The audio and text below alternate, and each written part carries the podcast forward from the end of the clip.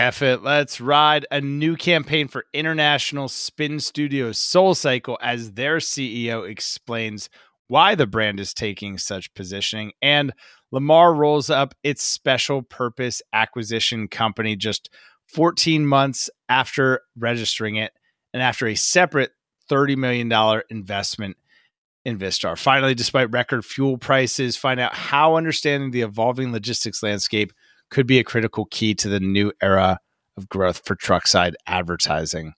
All of this today on Out of Home Insider Daily Tear Sheet for June 24th, 2022. Well, the weekend is here and fireworks season is in full boom. So if you're celebrating Independence Day this weekend, like many communities around the United States are, then enjoy and be safe. Now for today's news. SoulCycle has had it with the pandemic and doesn't care who knows it. Before the pandemic, the boutique fitness brand was known for its long waiting lists, high priced classes lit by candles, and amongst the most sweat drenched workouts available anywhere. It's introducing a new campaign called F It Let's Ride from agency VCCP NY. Evelyn Webster, CEO of the Equinox owned brand, says, We've been living our lives in some version of lockdown over the last 27 months. And while the human spirit is resilient, it's also extremely impatient. We felt that there was never a more important time to reclaim joy. I agree with that. So, this very audacious statement, F it, speaks to the overwhelming sense we're getting from our co- community. There's this pent up energy to get back out into the world. And while I'm not exactly sure who's still locked down, I can absolutely understand that spin studios are probably not packed out and completely agree with the sentiment and love the posture of the brand for this campaign. SoulCycle calls it a call to arms and features the energetic instructors that inspire rooms full of sweaty people to pedal harder. The brand says it's using out of home, digital, whatever that's supposed to mean anymore, and connected TV. If anyone sees this campaign in the wild, please tag at OOH Insider on whichever social you see it on. I checked the Googles, I checked the brand's Instagram but alas, nada in the way of out of home, which is baffling to me because there's such this is such a perfect campaign for our format. It's confusing to not see it front and center on all of the socials. With out of home, the campaign oftentimes becomes the content. So to see SoulCycle taking the creative risk it should have is promising, but we'll put a TBD in whether or not it translated to the real world. With 83 studios across Canada, the UK, and the United States. Hopefully, someone out there hearing this can get some pics of this campaign in the wild. If you do and you want to be a real friend of the show, we'd love to see them. So please send any SoulCycle, it, Let's Ride pictures to out of home insider, all spelled out. That's out of home insider, all spelled out at gmail.com. No OH abbreviations, just all spelled out. These are the types of creative risks that brands should be taking with out of home. So, SoulCycle, congrats on doing just that. And now, out of Baton Rouge, 14 months after the announcement of the registration of a special purpose acquisition company, Lamar Advertising Company is no longer pursuing a $300 million public offering via the SPAC. In a filing with the SEC, Lamar said it was withdrawing its registration of the subsidiary Lamar Partnering Corporation because it no longer wishes to conduct a public public offering of securities at this time. The filing said that the SEC never formally approved the subsidiary's registration, so no shares were ever sold. Lamar did ask the SEC to credit the fees it paid for the registration for future use. In April 2021, the Baton Rouge based advertising giant first registered Lamar Partnering Corporation as a SPAC. Known as a blank check, SPACs are shell companies formed to raise capital for an acquisition or a merger. Lamar's proposed IPO was for $300 million or 30 million shares at $10 each. Lamar didn't seem to have a specific company in mind when it created the, the SPAC, though filings did say the company was looking for a firm at the intersection of out of home technology and communications and with demonstrated growth potential. Filings indicate Lamar was primarily interested in a company with expertise in transit and airport advertising, international outdoor displays, and digital advertising. SPAC shot up in popularity in 2020 and 2021, but they fizzled out this year amid economic headwinds and the potential of tighter regulatory scrutiny. This comes after concerns rose from within certain camps of the industry. This time a year ago, after the announcement of the SPAC and an unrelated Lamar investment in programmatic leader Vistar to the tune of $30 million. So, what does it all mean? Frankly, I have no clue. I don't know.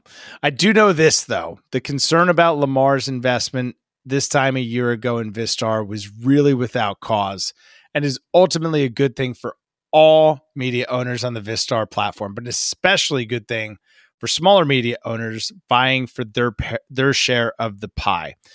The investment by Lamar and Vistar enables the platform to continue developing its ecosystem, further enabling entrepreneurs of any size to build a network of digital screens and plug them into existing infrastructure. Pretty sure there aren't a whole bunch of media companies just itching at the idea of also becoming product led tech startups. So let the rising tide lift all of the boats and enjoy the ride. As for the SPAC, I'm sure this isn't the last we've heard from Lamar on the acquisition investment front for tech companies in the out of home space. And finally, despite record fuel prices, find out how understanding the evolving logistics landscape could be a critical key to new era of growth for truckside advertising.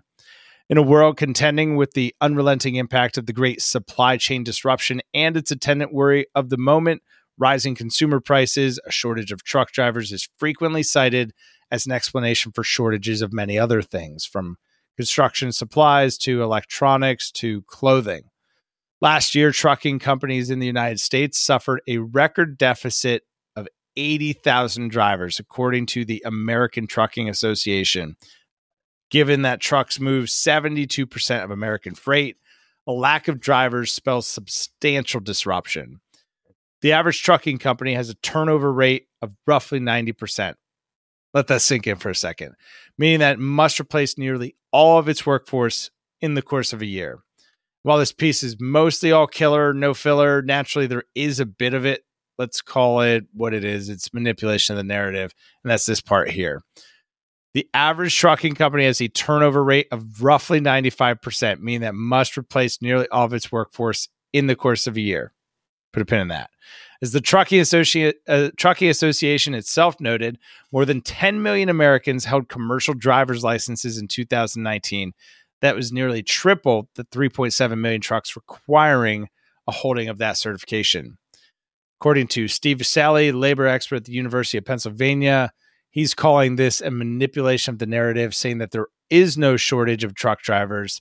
These are just really bad jobs. Well, Mr. Viscelli, if there are more than enough licensed drivers, but they don't want to do the job because, as you described it, sir, these are just really bad jobs, then there is, in fact, a driver shortage.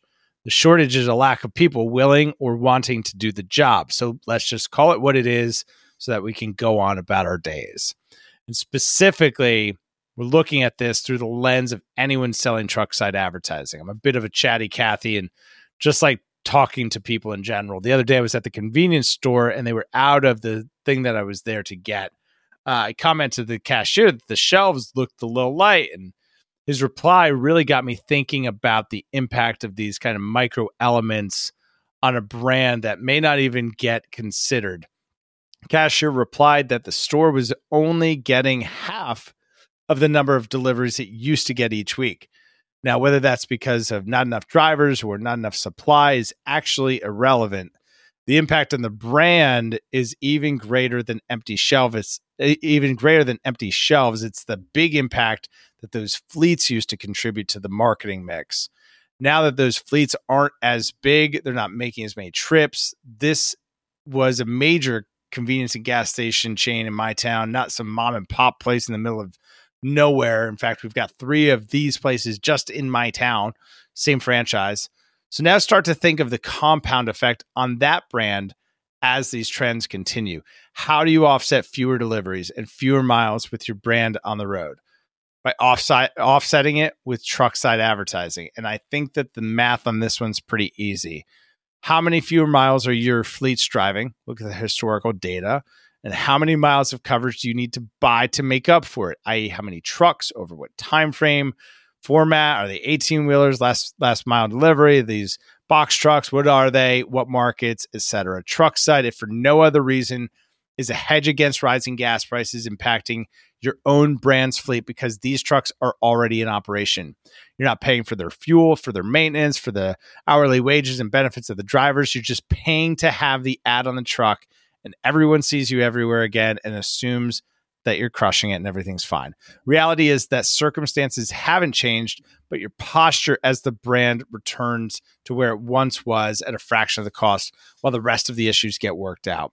Now, again, this specific strategy is for businesses that have existing fleets that are making fewer deliveries and that understand the impact of having trucks being seen brings to the brand and how the absence of those trucks leaves a void. The cost of shipping goods by road has shot up 23% since 2020 and is expected to keep climbing perhaps for the foreseeable future. That is your daily marketing minute by MotionWorks. So be sure to subscribe so you never miss an update and share this episode with a colleague, with a friend, with a client, or anyone else who could benefit. Today, we talked about SoulCycle, the F it campaign, and the permission slip for brands to take risks with out of home. Then we covered the Lamar SPAC news just 14 months after announcing the registration of the investment vehicle. Lamar announces it is no longer pursuing the IPO. And the case for Truckside for retail brands, specifically convenience related shopping and CPG brands, to offset driver and supply chain shortages by hedging themselves with Truckside ad campaigns. Remember, out of Home is the only fully connected native ad platform in the world, and marketers want to choose you. So give them a good reason to. We'll see you next time.